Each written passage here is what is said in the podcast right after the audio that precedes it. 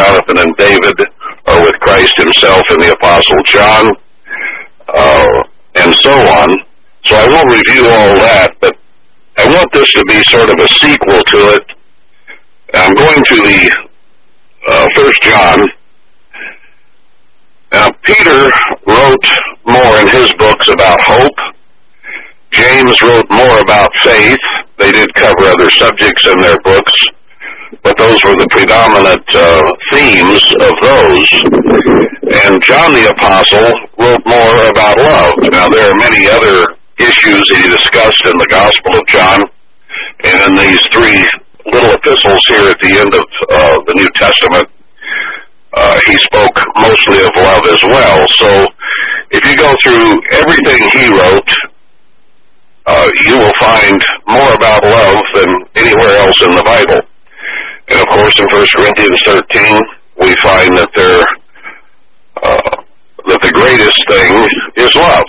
Faith and hope are very, very important. And they certainly are elements of love.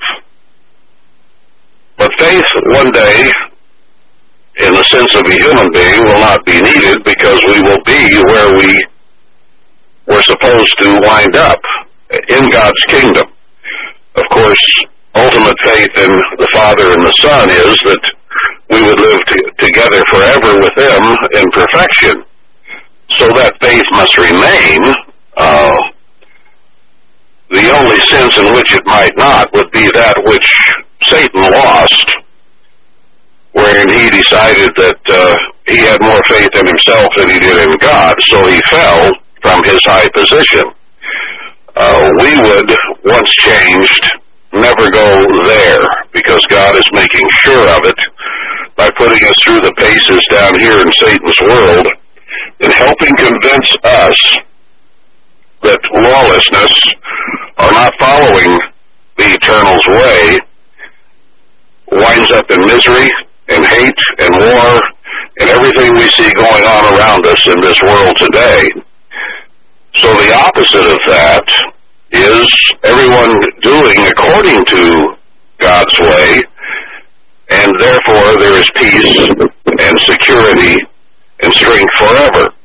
So we are here to study the contrast, to understand. And once we are changed, then the kind of faith we need today to know that there is a God and that He does love us, that He does work with us to help us fulfill the purpose for which He called us. That kind of faith is needed, and there will be very little of it when Christ returns. We need hope, and God gives us hope from time to time. And I think through some healings and various things, He's given us a lot of hope recently. So hopefully things are changing and turning around. Notice I use the word hopefully, uh, a common word in our language, but its base is hope. So faith and hope are very, very important for us and listed as one of the big three, but it says very clearly that love is the greatest because when faith is not needed in the way we have it today and hope is fulfilled, then love is what remains. And that love must be there forevermore between us and our father and our brother and husband, and between those children which are to come along in the millennium and the great white throne judgment. So that is something that is constant and will always be. And that makes it the greatest thing because that is what produces peace and joy, uh, all the fruits of God's Spirit. So let's go to the book, the first epistle of John, and uh, look at it because here's the man who probably had the greatest love of any human that has lived on the earth. Now, others had great qualities, but the love comes through in John's gospel and in these three little epistles in a way that uh, is not really described anywhere else. I think perhaps Isaiah may have had elements of this kind of love. When you read Isaiah, it's strengthening, it's comforting, and he even said that God gave him the words to speak that would be encouraging. So he acknowledged that God did that, but he used the natural personality and gifts that Isaiah had in a way that Jeremiah or Ezekiel did not have in quite the same way. They had other fine qualities, don't get me wrong, I'm not putting them down at all. It's just that Isaiah had a way of putting things that was comforting and strengthening and, and hopeful. Uh, and the Apostle John has the same type of approach. And of course we understand he was the disciple that, in his words, Christ loved. And I think that the closeness of brotherhood with Christ was with John more than any of the other apostles, and that seems pretty clear in reading it. Uh, because when they feared to approach Christ, Peter said, uh, Hey John, you ask him. And John forthwith did. Uh, he may have had to some degree the same fear that Peter did, but he was so close to Christ that he knew there would be no repercussion and that he could be speak honestly, openly, sincerely, and ask a difficult question which the others were having difficulty with. So, with that background, let's have John describe love to us. Because that intimacy, that love, we need above all things on this earth today, and we'll need it forevermore throughout eternity. And he, if there's an expert on the subject, would be the one, John the Apostle. So let's pick it up and see what he has to say about love. That which was from the beginning, which we have heard, which we have seen with our eyes, which we have looked upon, and our hands have handled of the word of life. So he starts out very intimately here at the very beginning, saying, we saw him, we were around him, we touched him. I even leaned on his chest, and that was probably not a one-time thing. There was a very close brotherhood there between he and Christ, and that's the first thing he begins to explain as he writes his epistle, that, hey, we were there, we saw him, we knew him, and this is what I have to say about his love and our love, is what we'll see as we go on. He says, For the life was manifested, and we have seen it, and bear witness, and show to you that eternal life. So, here is his specific purpose statement in this book. He wants to show us, give us some insights into eternal life. That what he is about to say will have bearing on our getting to eternal life and what life eternal will be like once we do get there. So, this is about as important a subject as you could possibly get. He says, and show to you that eternal life which was with the Father and was manifested to us. So the Father had eternal life, Christ did, and then he came, and we saw him, knew him. We can explain to you better than anyone else could what Christ was like and what he thought, what he taught, what he wants of us. He says, that which we have seen and heard declare we to you, that you also may have fellowship with us. So he's writing to called out church people and possibly to some new people being converted or newly converted. He was writing at the end of the era of the New Testament church, being well up in his 90s, and it was close to 100 AD when he wrote this. So he was the last man standing. And perhaps the love of God was what kept him going uh, till late, very late in life, and God wanted him there to write not only his gospel earlier, but these three as well as the book of Revelation. And uh, he introduces the subject of eternal life and what shall be here.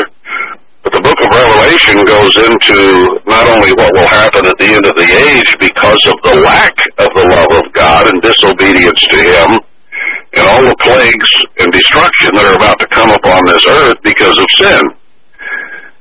And then he shows the contrast of the bride and what she will look like and be in the world tomorrow.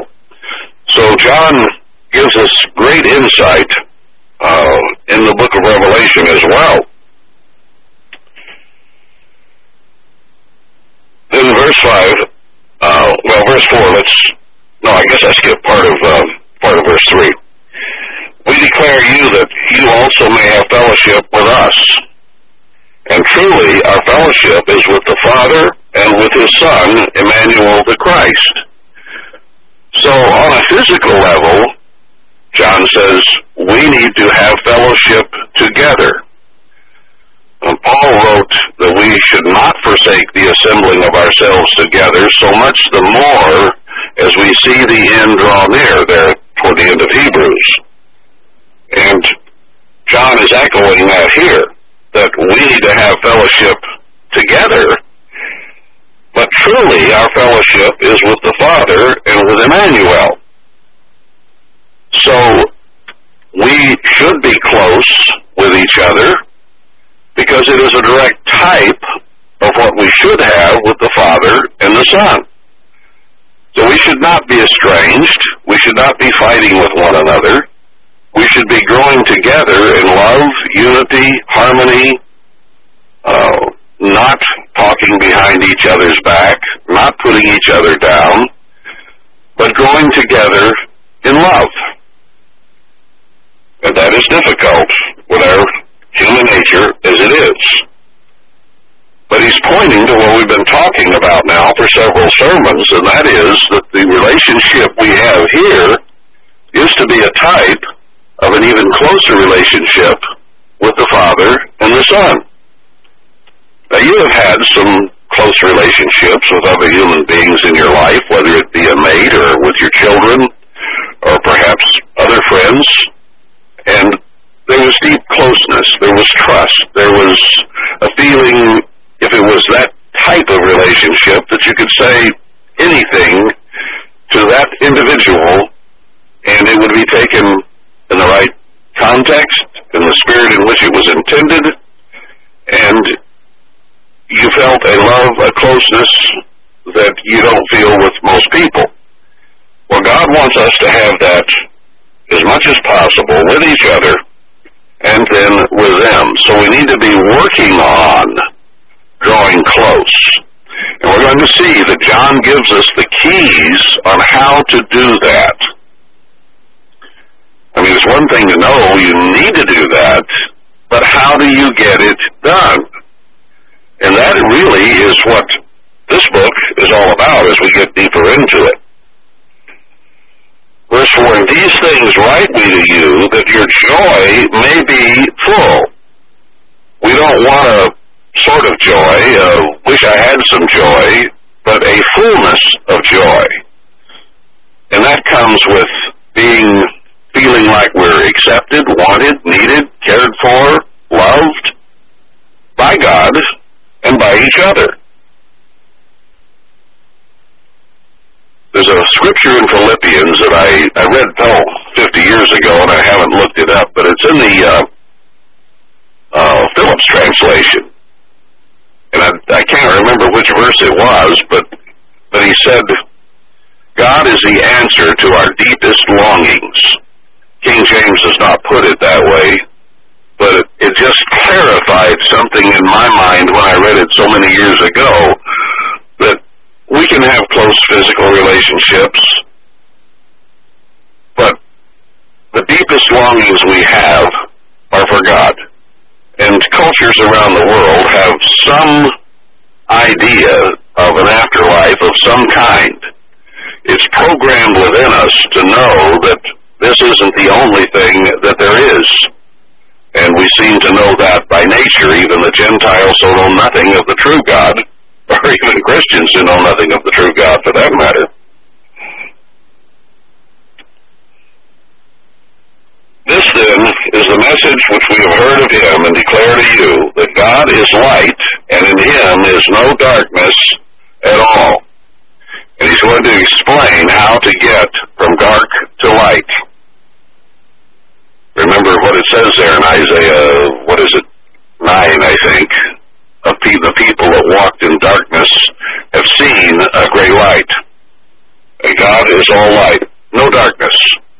In the world tomorrow, uh, when the temple of God comes down, they have no need of sun or moon because it is lit up completely, totally by the Father and the Son. Total light. So he says, if we say that we have fellowship with him and walk in darkness, we lie and do not the truth. There are a lot of people who call themselves Christians today, but they're walking in darkness. They do not know the truth. They have no comprehension of what the Bible is even talking about. But if we walk in the light, as he is in the light, we have fellowship one with another. So we can't be recluses, we can't be sociopaths. We need to develop close relationships one with another. Not just, oh hi, glad you're here, but be working on how do I get closer to that person and that one and that one and that one. Do we actively work at getting closer to each other? We should be, according to what he says right here. Because getting close to the Father and the Son is much dependent upon how we get along one with another. And we need to be as intimate with them as we possibly can. So our friendships and our fellowship here need to be very close as well. And the blood of Emmanuel the Christ, his Son, cleanses us from all sin. He introduces sin here for the first time. What does sin do? It drives people apart. Uh, take the last six commandments. When people lie, when they murder, when they hate, when they commit adultery, when they uh, covet something that is someone else's, their wife, their husband, whatever, they want or desire what somebody else has. That creates frustrations, problems, troubles, anxieties, and ultimately jealousies and hates. Oh, we're talking about the works of the flesh here. Sin, he will define later. But we have to be cleansed from sins in order to draw close to each other, because if we're uh, sinning against each other, it pushes us apart. Just as he says there in Isaiah that our sins separate us from God. 61 or 62, verse, verse or 2. Our sins separate us from God. Now that's what's happened to us as Laodiceans, and there is a breach that has to be healed. Isaiah 58 talks about those who will fast with the right attitude and give what they have, their bread, their goods, to others who have need, show mercy, compassion, and so on with them, that they will be the ones who are to be used as healers of the breach. Also mentions the Sabbath down there, that we not walk on it and put our foot on it, uh, because that is the day set aside above all others to commune with God. Six days we work and do all of our stuff, but the seventh day is holy. It is a day set aside for our relationship with the Father and the Son. And we also assemble together, as Paul said, so that we might also draw together as human beings. Now we spend two or three hours at Sabbath service and potluck or four, whatever it is, and we visit and talk with each other. How much of the Sabbath do we set aside to talk with, to commune with, to consider the Word of God, to meditate on His ways, so that we draw closer to Him. It's a day that, how are you going to sin? well, you can in your mind if you let it drift, let it drift off. But if you're not out working, and you're not out playing, and you're not watching entertainment or playing video games or whatever, but you're devoting the time to God and then in fellowship to each other, uh, there's not much room in there to sin, except with the mind, and we need to control where it goes. So he cleanses us from all sin. That's why he died. He came to the earth to do that. So he introduces sin here, and then he has a lot to say about it in this book. If we say that we have no sin, we deceive ourselves, and the truth is not in us. And we don't like to admit we're sinners. Well, we don't mind admitting we're sinners. We just don't like to admit what our sins are. To others, and even to ourselves, we don't like to admit it. And then sometimes we have trouble even going to God and admitting what our sins are, even though we might very well know what they are, but we're trying to justify keeping them and therefore we try to hide them from him, and that's a fool's errand. We have to face the truth. Our deceitful, desperately wicked minds do not want to do that. So he says, if we confess our sins, he is faithful and just to forgive us our sins and to cleanse us from all unrighteousness. So sin is what drives us from God, and if we confess those sins to Him, and there's another verse, I think it's, where is it? Uh, well, I think it's Paul that says we must confess and forsake those sins. Don't quote me on that. I can't bring back in my mind exactly where it is, but confess and forsake. And He's willing to forgive those sins and clean us up, to take the spot of sin off of us and from us because as long as they're there between us and Him, then we're not as close. You've noticed that. When you're doing something you know you shouldn't be doing or thinking something you shouldn't, uh, your conscience will bother you to some degree or another, depending on how much you squash it or accept it. And you know you're not doing right, and it affects your prayers. If you know you're doing something wrong, it's really hard to go to God and cry out to Him with all sincerity and to plead with Him to forgive us, to forgive you, and you to be in His good graces when you know good and well that there's something that's separating. So it makes it hard to have heartfelt, meaningful uh, prayers under those conditions.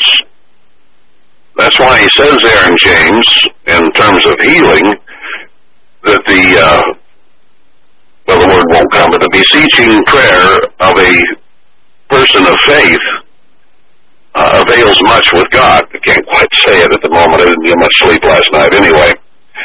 Uh, if we say that we have not sinned, we make him a liar, and his word is not in us. God knows we sin. We don't even need to pretend to him that we don't.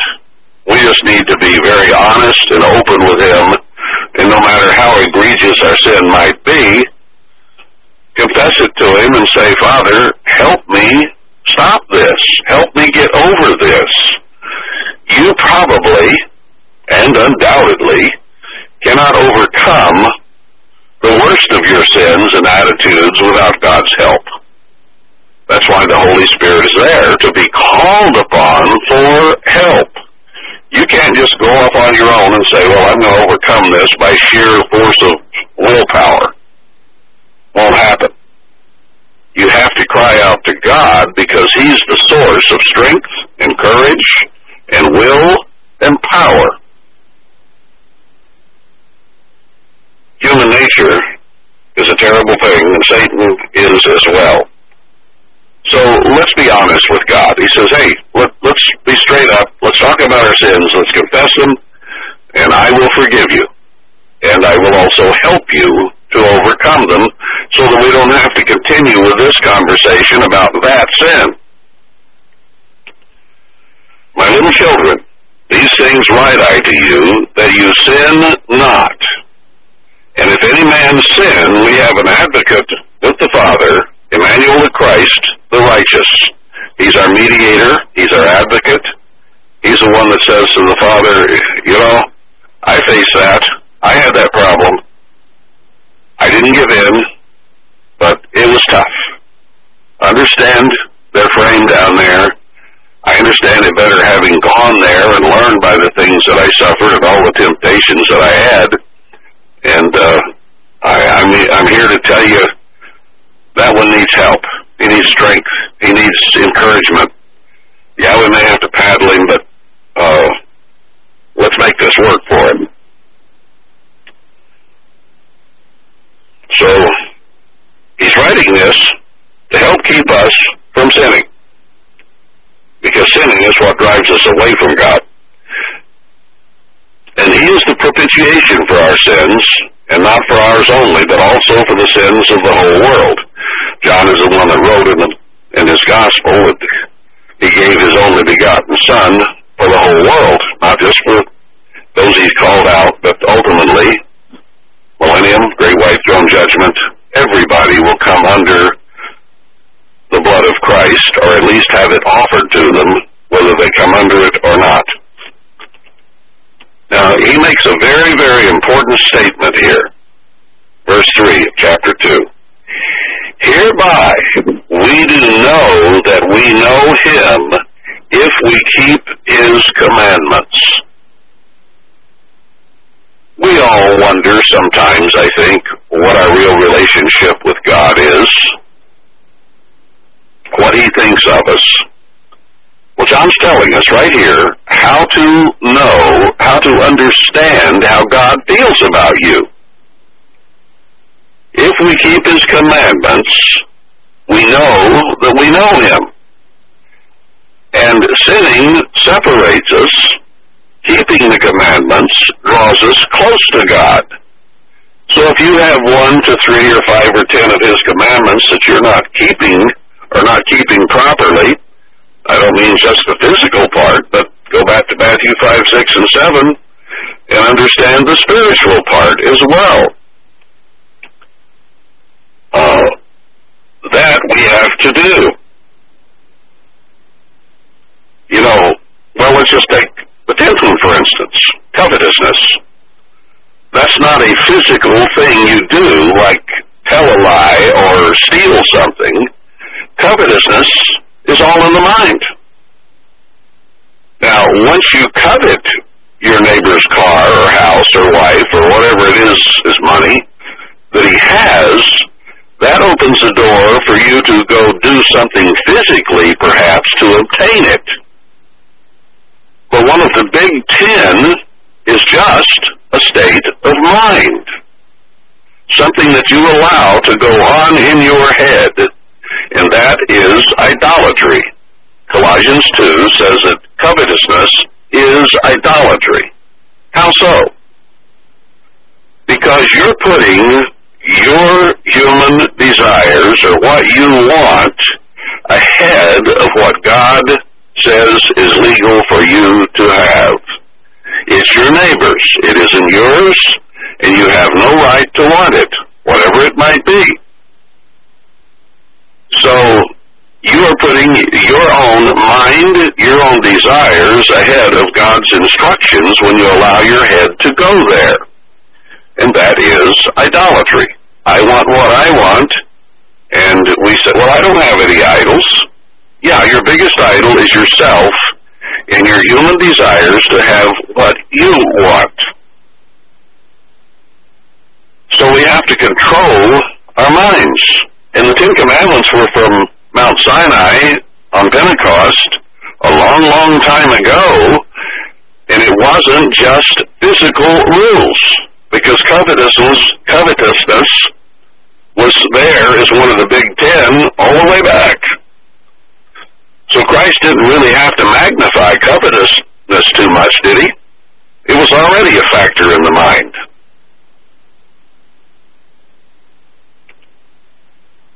So, if you say you know him, and you allow your mind to go where it doesn't belong, then you're a liar and the truth isn't in you. But whoso keeps his word, in him truly is the love of God perfected. So he says, keeping the commandments are going to lead to the right kind of perfection of love. And he's going to say a little later on that this is the love of God, that you keep the commandments. commandment keeping to a lot of people seems harsh, difficult to keep, don't want to keep. Stealing is fun. Adultery is fun. Lying is fun. All those things that we might desire for ourselves that give us a thrill or a high or whatever are illegal because they have uh, an effect on others. But human nature is selfish and it wants what it wants and it doesn't really care about other people of and by itself. Well, there's a certain amount of emotion, but it's always me first. That is the history of mankind from Adam and Eve on down to today. So, love, to be God's love, has to do with the commandments. So the whole Christian world claims to have love, but they claim the commandments are done away with. Therefore, they do not have the love of God. There is not a Protestant out there walking anywhere, despite his protestations, who has the love of God. He may have kindness, he may have gentleness, he may be a patient person, but that's all human feelings. It is not based on godliness and righteousness. When you say the Ten Commandments are done away, you lose every definition of the love of God. That's why John spends so much time on explaining how the Ten Commandments reflect the love of God. And even we who understand the Ten Commandments are in effect, if we allow one or more of them to dominate or affect or divide us from God's truth and His commandments, then our relationship with God is compromised. And there is not as much love there as there should be. And when we break those last six of those Ten Commandments toward other human beings, then the fellowship with humans is compromised. So, the only way to have love, joy, peace, happiness, patience, long-suffering, all the qualities of the fruit of the Spirit are through keeping the Ten Commandments. They produce those qualities. God lives by every one of His laws. He never breaks them. Never has. Never will. We do it without, even thinking. And sometimes we do it even when we think. Sin comes easy. Breaking the commandments comes easy because all those commandments toward God and man are just the opposite of human nature. So what the world has even Christianity, is a false love. Even Satan's ministers can be transformed as angels of light. They can appear so loving, so kind, so sweet. I know some people, uh, know them well, recently who were in a cult, call it that, and I called it that in court, and told the judge that he was a cult leader like Jim Jones. But they were so full of kindness and sweetness and love and didn't fight. They just got along so beautifully. And to look at them from the outside looking in, you'd think, boy, that must be the love of God. Because it had everything, apparently, that we strive for. And yet it all came apart because of sin. They believed the Ten Commandments were done away. They didn't even think they needed the Bible anymore because Christ was there to speak in their ear and tell them everything to do and the attitudes to have. And you never saw so much sweetness. Almost gooey. It was so sweet. How did they come to that without God, without truth? Without the commandments and keeping them. Because Satan is transformed as an angel of light. He can appear so sweet. I have talked to demons who are pretty sweet, They just seem kind, they seem nice, and yet you find out that wasn't God at all, but it was demons. They all have different personalities. Some are mean, some are sarcastic, some are angry, some are violent, and some are just as sweet as your great grandmother. And it's easy to confuse them. But if people aren't putting God first, and they aren't keeping the Sabbath, and they're breaking the Ten Commandments, they do not have the love of God. Their love has to come from some other source. And John, before he gets through here, makes that very, very clear. So he's trying to point out, you better keep the commandments, or you're a liar. The truth isn't in you, and the love of God isn't in you. Because that's what defines God's love, is the law. Verse 6, He that says he abides in him ought himself also so to walk, even as he walked. Christ never broke the commandments. He never sinned.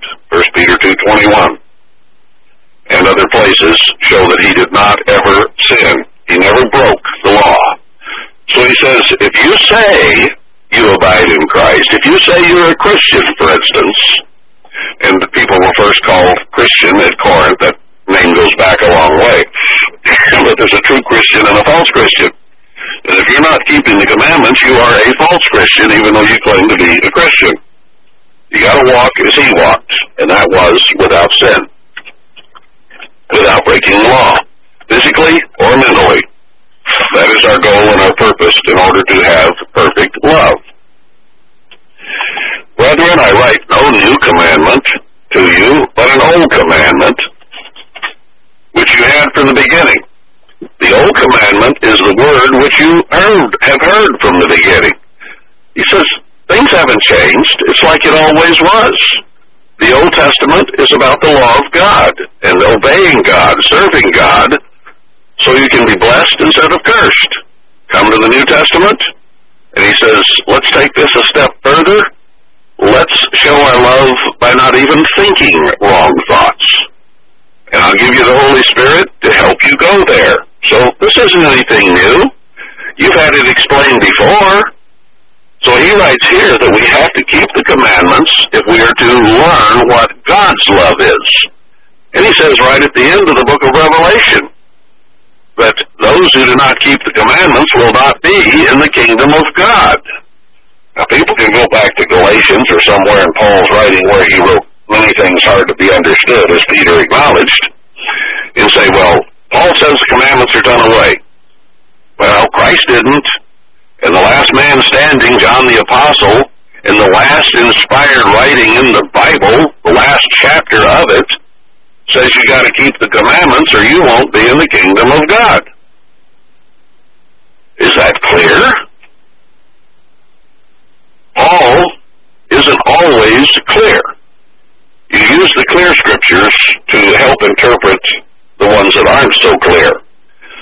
But God caused Paul to write some of the things the way he did it so that they could be taken, ensnared, and confused and not have to answer to it.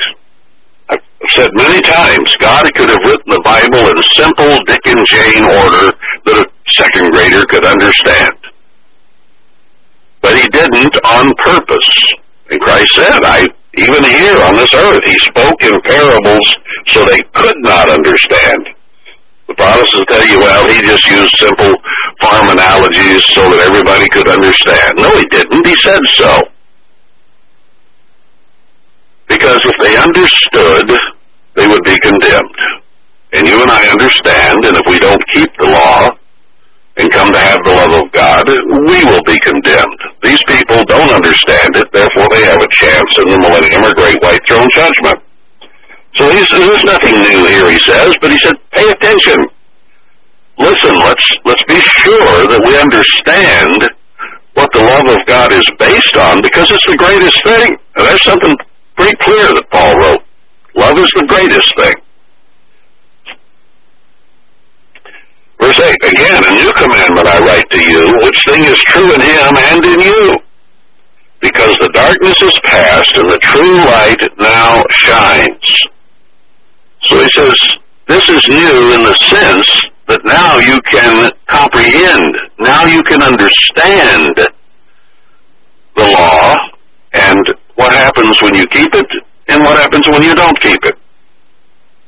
And the light now shines on the law of God, and it shines on a greater understanding of it that Christ gave in the New Testament. Not done away, it's made stronger. He that says he is in the light and hates his brother is in darkness even till now. If you hate any brother, you're still in darkness. Because God doesn't hate anyone. He loves the whole world, even in its sin. Doesn't love the sin, but he loves the people and he's going to save them out of their sin. He loved them so much that he had his son, and his son agreed to it, to give up eternal life and come and live as a human being on this miserable, wretched earth. The earth itself isn't wretched. You look around outside where you sit today, most of you, and you have beautiful red rocks. I'm sitting here looking at meadows and trees that look like a green carpet. Uh, God made a beautiful earth. It's we and Satan who've loused it up and made it a miserable place. And hate is one of the things that does it. Hate leads to murder. Cain and Abel are witness to that. He that loves his brother abides in the light, and there's none occasion of stumbling in him. If you hate your brother, you're going to stumble because you're breaking the law of God. Now, hate has different degrees.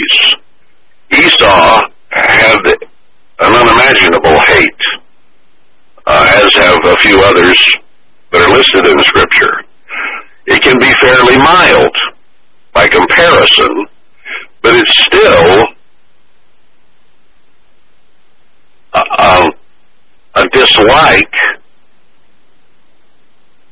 that uh, how do you how do you say it? I mean, absolute outright total hate is fairly easy to see and to understand. But Christ tried to explain that there in, in the Sermon on the Mount by saying he, he showed different levels of hate. And how you can say this to your brother and it's one thing, but you say it a little stronger and it's worse. And then if you say it even worse, it's the same as murder. So hate is ultimately murder, is where it winds up as it gets worse and worse and the hate grows. And God says no murderer will enter the kingdom of God. So any kind of hatred is on the path to an attitude of murder. And ultimately we'll get there if it is not stopped, repented of, and changed, and turned around and sent the other way.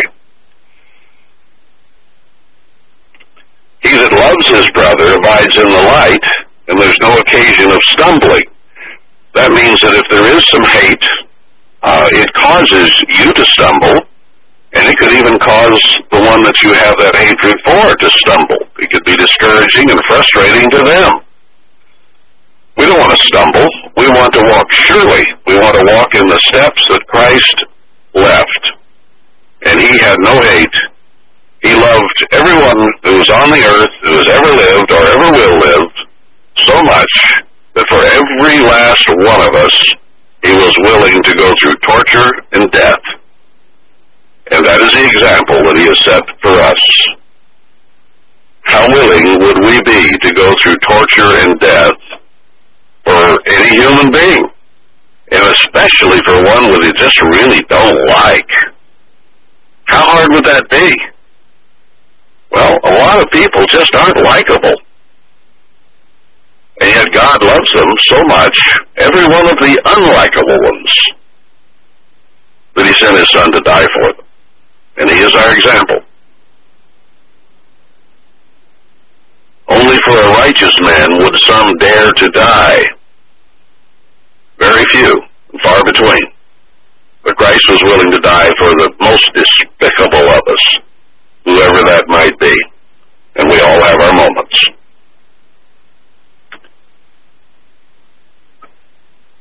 He that hates his brother, verse 11, is in darkness and walks in darkness and knows not where he goes because that darkness has blinded his eyes.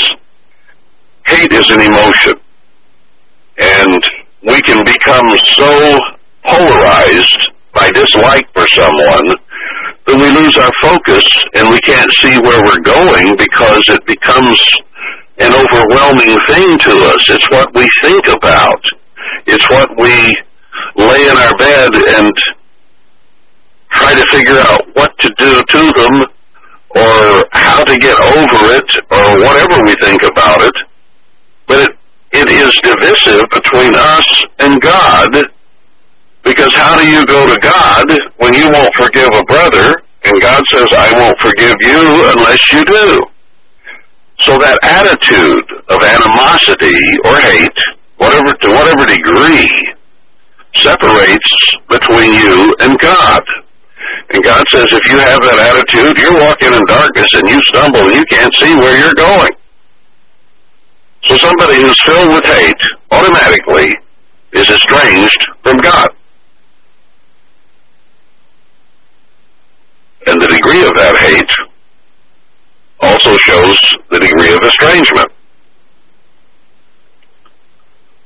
There's no room there because it'll blind you and then you can't see where you're going spiritually. It, it is an impediment. Could Esau get close to God? No. Could he get close to Jacob? No.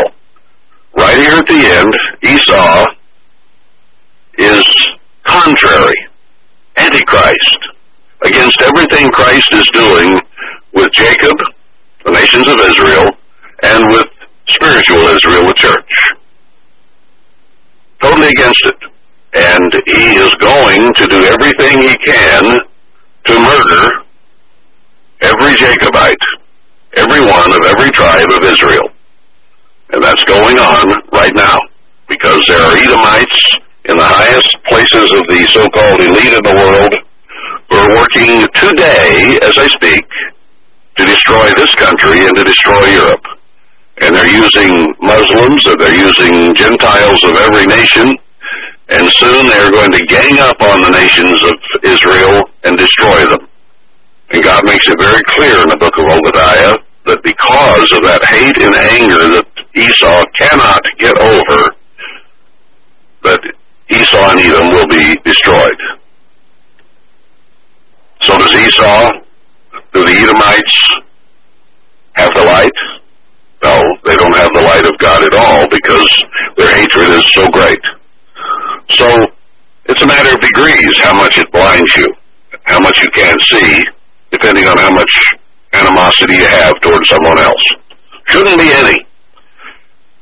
God has no hatred or animosity for any human being. He has animosity for their sin, but not for them. And he hopes they repent of it when they get their chance at salvation. And he hopes we repent of it now. So if you see anybody that walks around with hate in their heart, you might as well know they're walking in the darkness and they are stumbling spiritually and cannot find their way. The darkness has blinded their eyes. Verse 12, I write to you, little children, because your sins are forgiven you for his name's sake. He's quick to forgive. He wants to forgive. He wants to give us his kingdom. But if we continue to sin, then we're putting that in jeopardy because those who continue to sin will not be in the kingdom of God. That's why he tells us, if you will overcome sin, you will be in the kingdom of God. So we have to be overcoming it to one degree or another and having less sin in our lives as time goes on. We just went through Passover and unleavened bread to symbolize that, but it goes on year round. That's just time set aside to focus on it so that we might understand that, hey, I got to work on this year round. Just because Passover is over doesn't mean you can go on thinking the way you think and doing as you do.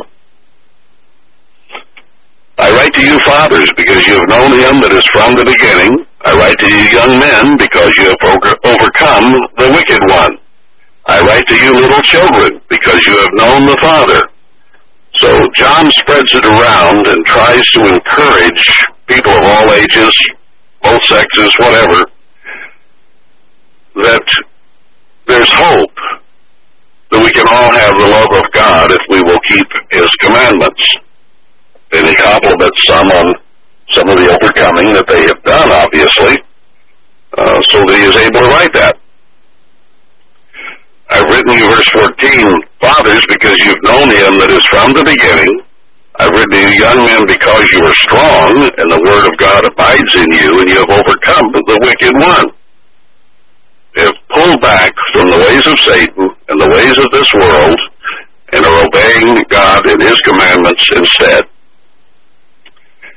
And then he explains that. Love not the world, neither the things that are in the world. If any man love the world, the love of the Father is not in him. So the world is full of things, right? All kinds of things out there in society and culture today that are ungodly. So God says if you love those things, if you are drawn to those things, if that's where your attention and time and energy and entertainment goes, you are of the world and you are not of God. You can't sit on the fence. No man can serve two masters. You either follow God's way with all your heart, mind, body, and soul, because if you compromise the world and its ways, he says, the love of God is not in you. Why? For all that is in the world, the lust of the flesh, the lust of the eyes, and the pride of life is not of the Father, but is of the world. We are to have no pride. We cannot or should not say, my son or my daughter, I'm proud of you. Pride is not of God. Even the Father himself said, This is my beloved Son in whom I am well pleased. Pride indicates selfishness. It indicates I'm above someone else. No. Tell your son or your daughter, if you be, I am so pleased with you. It's okay to be pleased, but don't be proud. What do proud parents do? My kid's better than your kid. My kid throws the ball better than your kid. My kid can read better than your kid. My kid's better looking than your kid. My kid's better well is better trained than your kid. That's pride. It's ego. It's selfishness. No. Well pleased means your child is doing well and it pleases you. With no pride. We use that term a lot. I try not to ever use it if I can, can help it, because I understand pride is not of God. But our flesh lusts after all kinds of illegal things. Covetousness.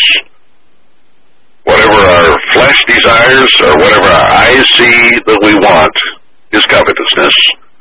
And that is one of the Ten Commandments. And if we break that, then we are walking in darkness and in idolatry, putting our desires ahead of God. And the whole world does that. This world doesn't serve God whatsoever. Even Christianity serves themselves and say the commandments are done away. So everything out there is not of the Father, but is of the world. And who rules the world? Satan the devil, present ruler, evil ruler of this world. The world or the culture, the society passes away and the lust thereof. But he that does the will of God abides forever. The will of God is that we keep his commandments. And they are not grievous. Little children, it is the last time, as you have heard, that Antichrist shall come. Now even John, this late in his life, after the other apostles had already been killed, still thought Christ's return was imminent.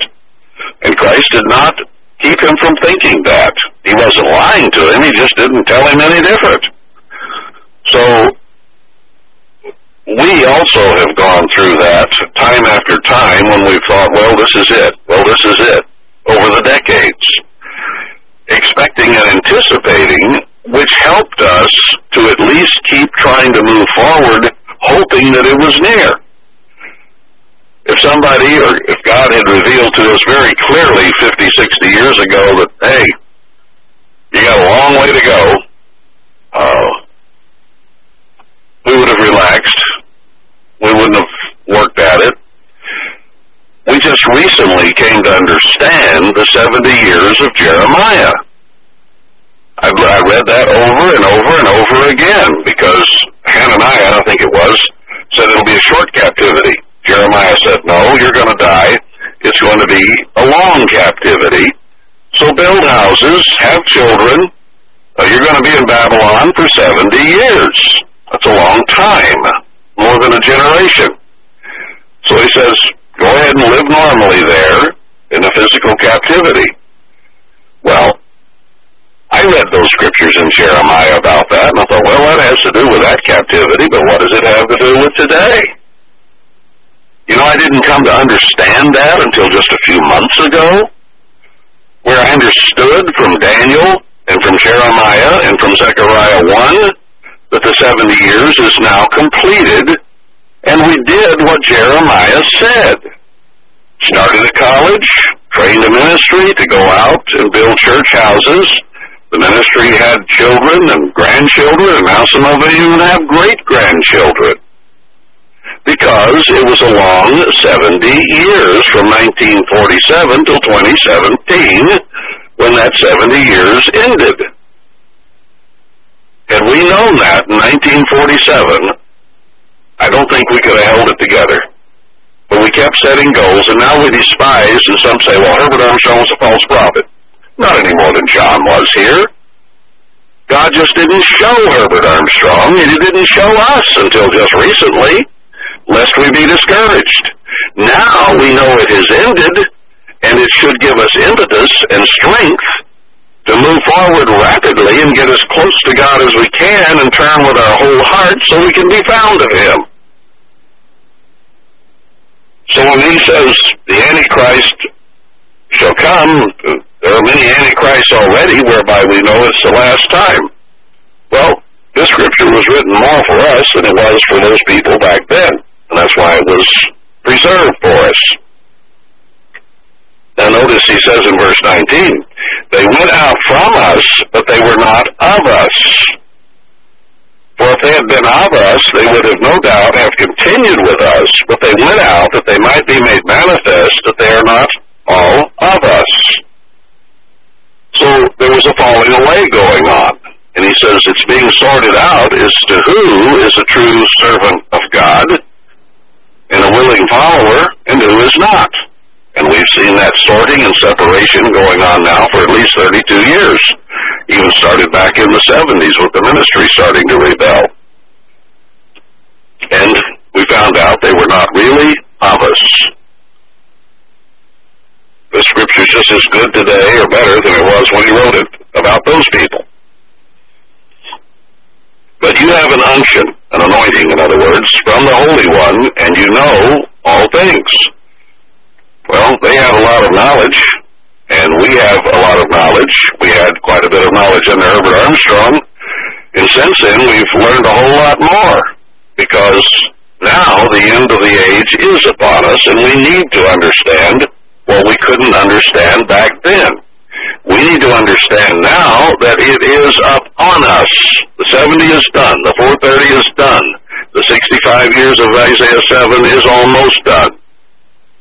And when those are done, the scriptures very plainly see this nation is going to be destroyed. So it is upon us. It has come, it has come, it has come. As Ezekiel 7 says about seven, eight times, it is near, no more the echoing.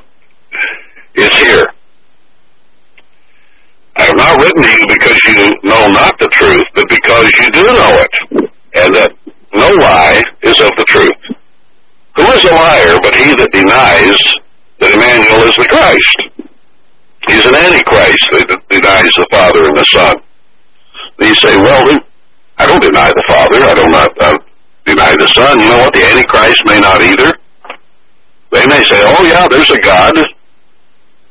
But if they deny His commandments, if they deny His word and His truth, then they're liars and the truth isn't in them. And even though they take the name, it's only lip service. It means nothing because it isn't godliness. So they deny Him indeed. They accept Him by lip, deny Him indeed. Who is going to be blessed, the hearer or the doer? The doer. And they won't do. So if they're not keeping the Sabbath and the holy days and all the things in the Scripture that you know about, they are not of God. And even the very elect would be deceived because they will come as angels of light. They'll do miracles, signs and wonders, John says in the book of Revelation and great power will be manifest by the beast and the false prophet. But do they have the truth? No, they will not have it. And that's why you will not be deceived by miracles. Because Satan can do miracles. Go back to Exodus 10, 11, 12. Could the magicians do miracles? Go to Daniel.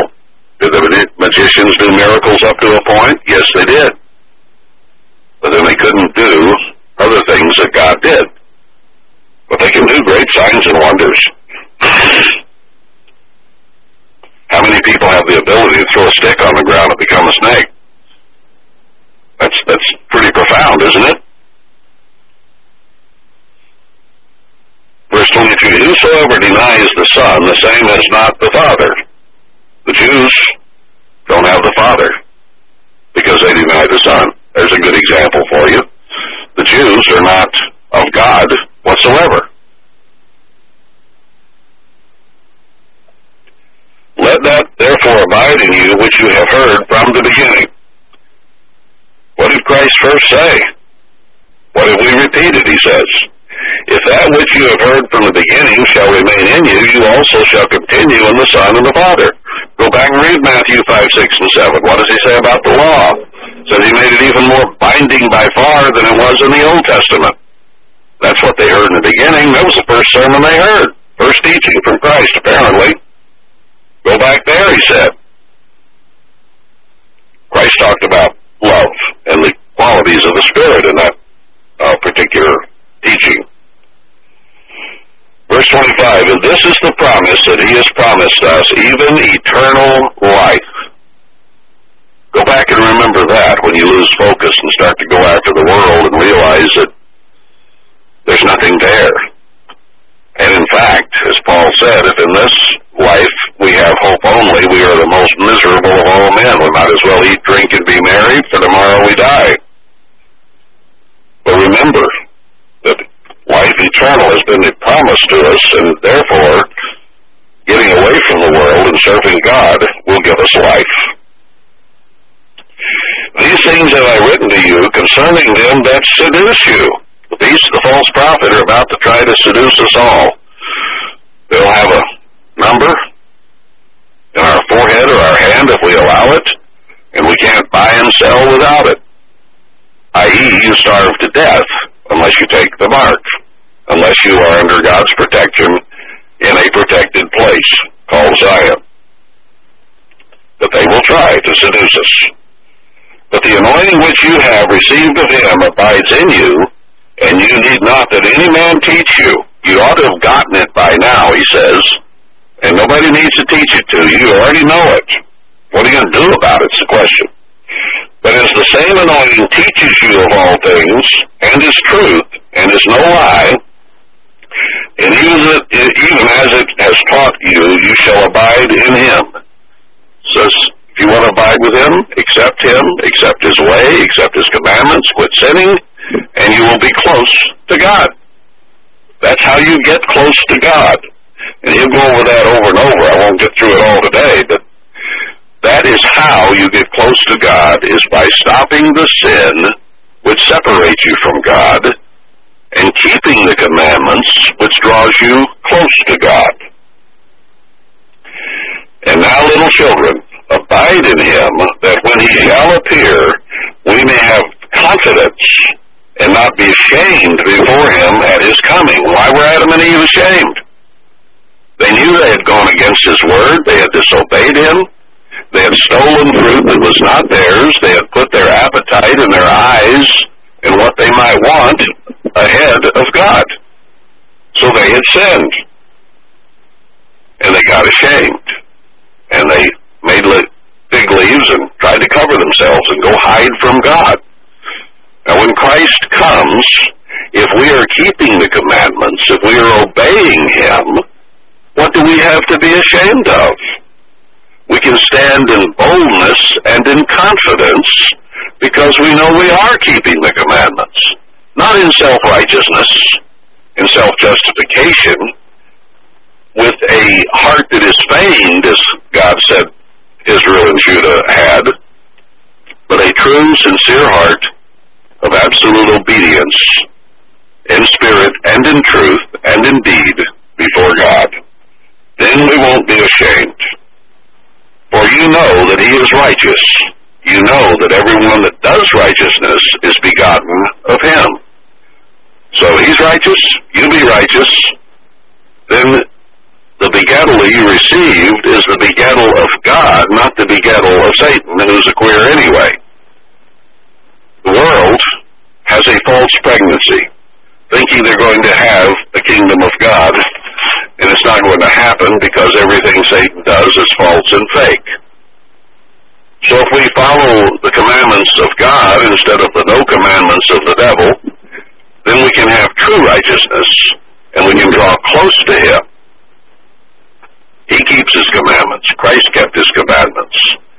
They are as close together as two beings in the universe can possibly be. Want to be that way with us.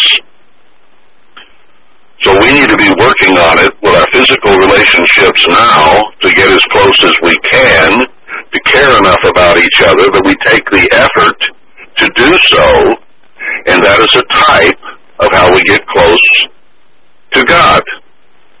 So the first four commandments have to do with that relationship with Him, and the last six have to do with our relationship with each other, which if misused, abused, and broken, also breaks our connection with Him. So all those things about other people that we lust or covet after are putting our physical desires ahead of God, and that's why the last one is covetousness, which is idolatry according to Colossians 2.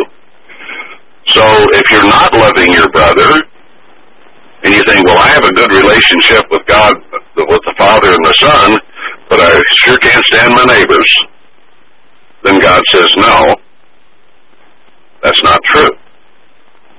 Because if you can't have the right kind of fellowship with your fellowship man, then you can't have closeness with God. Because all those commandments go round and round. You break one, you break them all. So, John is saying, if you want to get close to God and perfect your love in Him, keep the commandments. And you will come to understand the true love of God and come to dwell in His love, His love in you, and your love in Him. Well, that's it for today then.